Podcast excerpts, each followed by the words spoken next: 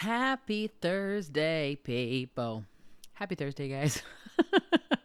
uh, welcome back to the show. Today is kind of cool because normally we like to read one chapter a day here at the Bible Podcast. And um, I like that because you get a whole chapter of the Bible in you. It's good for you. Today's cool because we're doing two. That's right, two. Dos chapters of the Bible. Um, we are going to be reading in the book of Jonah, and we're going to be reading Jonah 3 and 4 today. And I will tell you why afterwards.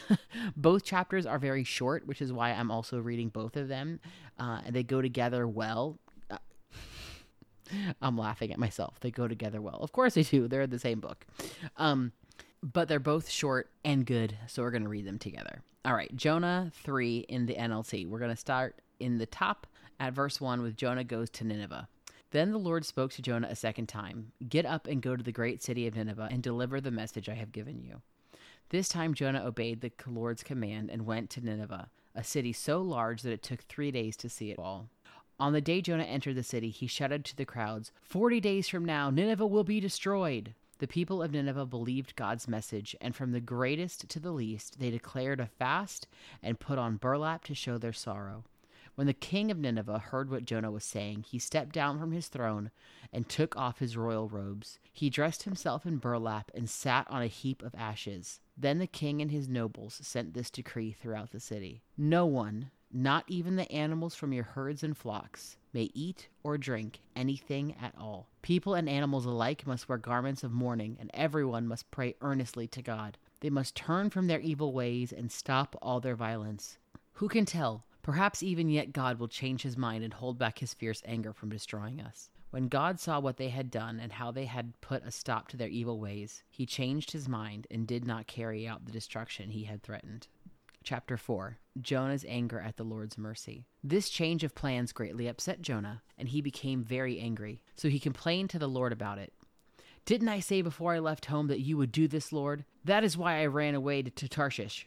I knew that you are a merciful and compassionate God, slow to get angry and filled with unfailing love. You are eager to turn back from destroying people. Just kill me now, Lord. I'd rather be dead than alive if what I predicted will not happen. The Lord replied, Is it right for you to be angry about this? Then Jonah went out to the east side of the city and made a shelter to sit under as he waited to see what would happen to the city.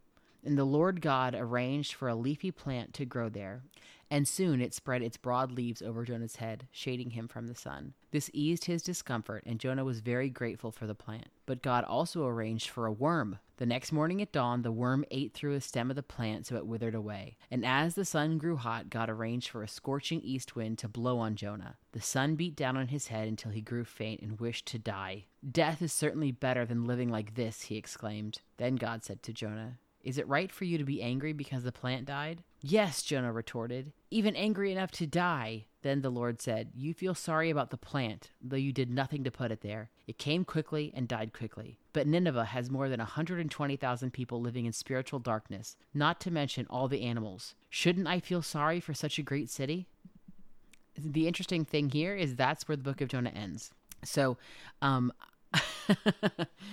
I like this particularly for this week, talking about change, because if you know the story of Jonah, it took a little bit of a trials and tribulations, if you will, for him to even get to go to Nineveh, um, where we start at the top of chapter three.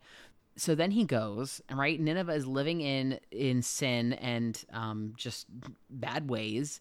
He gives this word to the Lord. Immediately, what happens? They change. They change their ways. They repent. They feel sorrow. They are they are grieved before the Lord and they pray for his forgiveness and for his mercy upon them, right? So they were living one way. This dude just jumps in, this this thing came into their lives, hit them, and then they changed their ways.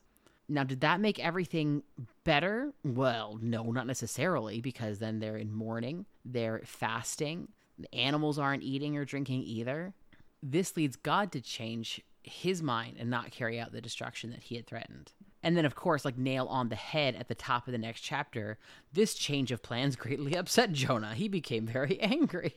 And I laughed because how often does that happen with us?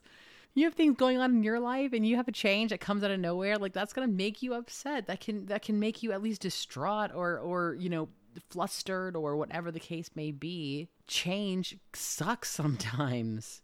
And instead of the change for the good and kind of em- embracing the change, like the people of Nineveh embraced that change of his word coming in and shocking them, and they immediately changed. They changed their behavior and they started fasting and repenting and praying for mercy.